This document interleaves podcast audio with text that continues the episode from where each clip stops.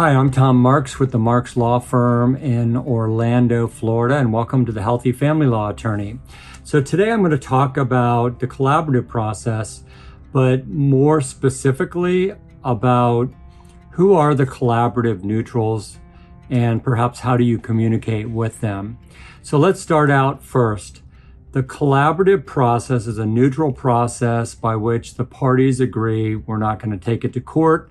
We're going to enter into a collaborative participation agreement. We're going to put together this team.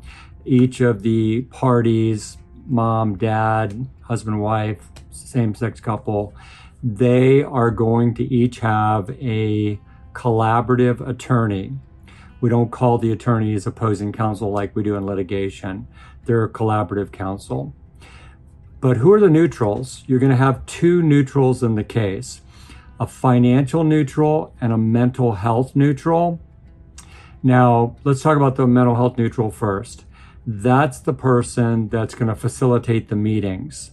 That's the person who's going to go through the collaborative participation agreement with everybody there at the first meeting. Uh, they are going to talk about um, the collaborative communication agreement, other agreements, and kind of facilitate and lead the process. So they're called the facilitator, but they also are the mental health neutral. So they help the parties put together the parenting plan. They're going to talk to the parties about what's in the best interest of the minor children, what is co parenting, what is shared parental responsibility, um, how to put together the number of overnights, uh, in the parenting plan and so forth. So, very important, very helpful to the parties. The mental health neutral uh, can also help the parties if they're dealing with some issues that are emotional in the case, if there's been um, adultery or there's concerns about the welfare of the minor children.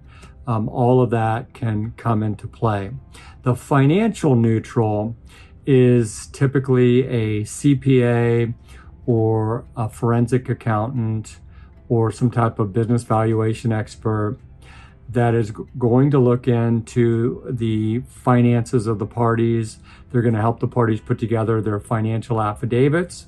They're going to help the parties put together their mandatory disclosure, equitable distribution worksheet, child support guideline worksheet, uh, and maybe an alimony analyzer worksheet, depending on if that's going to be an issue in the case.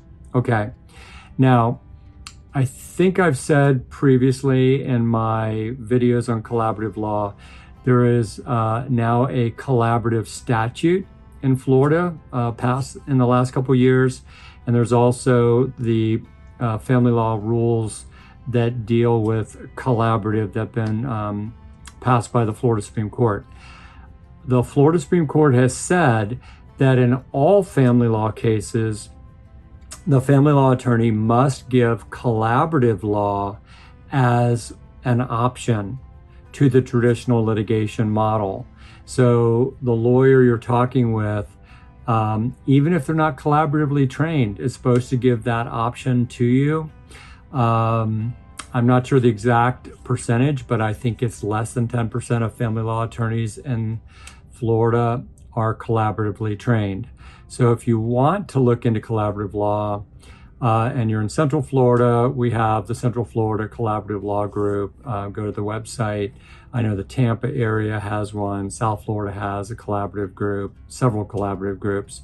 So that's really important.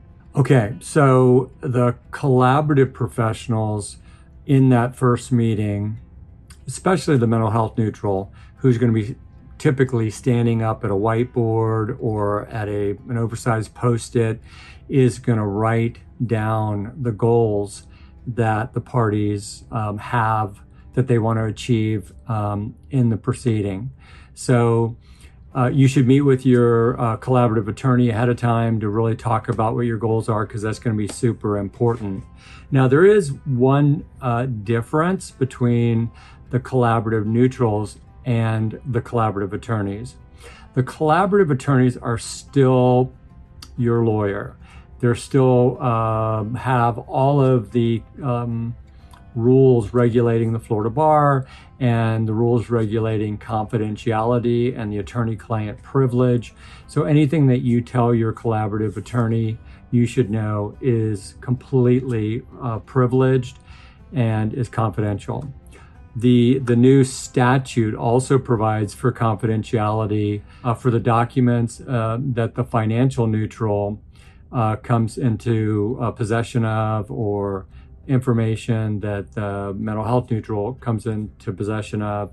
And it's very specific, but it does not prohibit the collaborative neutrals from sharing whatever the parties, mom, dad, whatever, have shared with them in a private meeting because a lot of times you're going to meet with the financial neutral separately and the mental health neutral separately and then that information can be shared with the collaborative professionals team which includes the attorneys.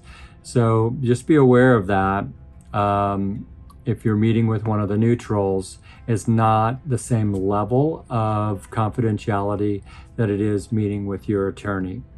Okay I want to emphasize here how important the uh, neutrals are to the case.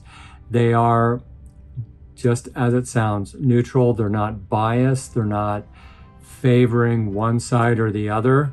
So it's going to be really important that the parties be um, transparent and provide all of the information that the neutrals need if you have questions about confidentiality or the scope of communication with the neutrals, you should ask your collaborative um, attorney. All right, I hope this has been helpful. If it has, please hit that like button, subscribe to the channel, hit that bell icon. Um, if you think this uh, information would be helpful to anyone, please, uh, by all means, share this information with anyone you think it would be of value to. Leave a comment below if there's a video you'd like to see me um, talk about. So any comment you'd like uh, to leave below, I, I'd be happy to look at that and respond to it personally. So thank you so much for being part of the channel and I will see you next time. Thanks. Bye-bye.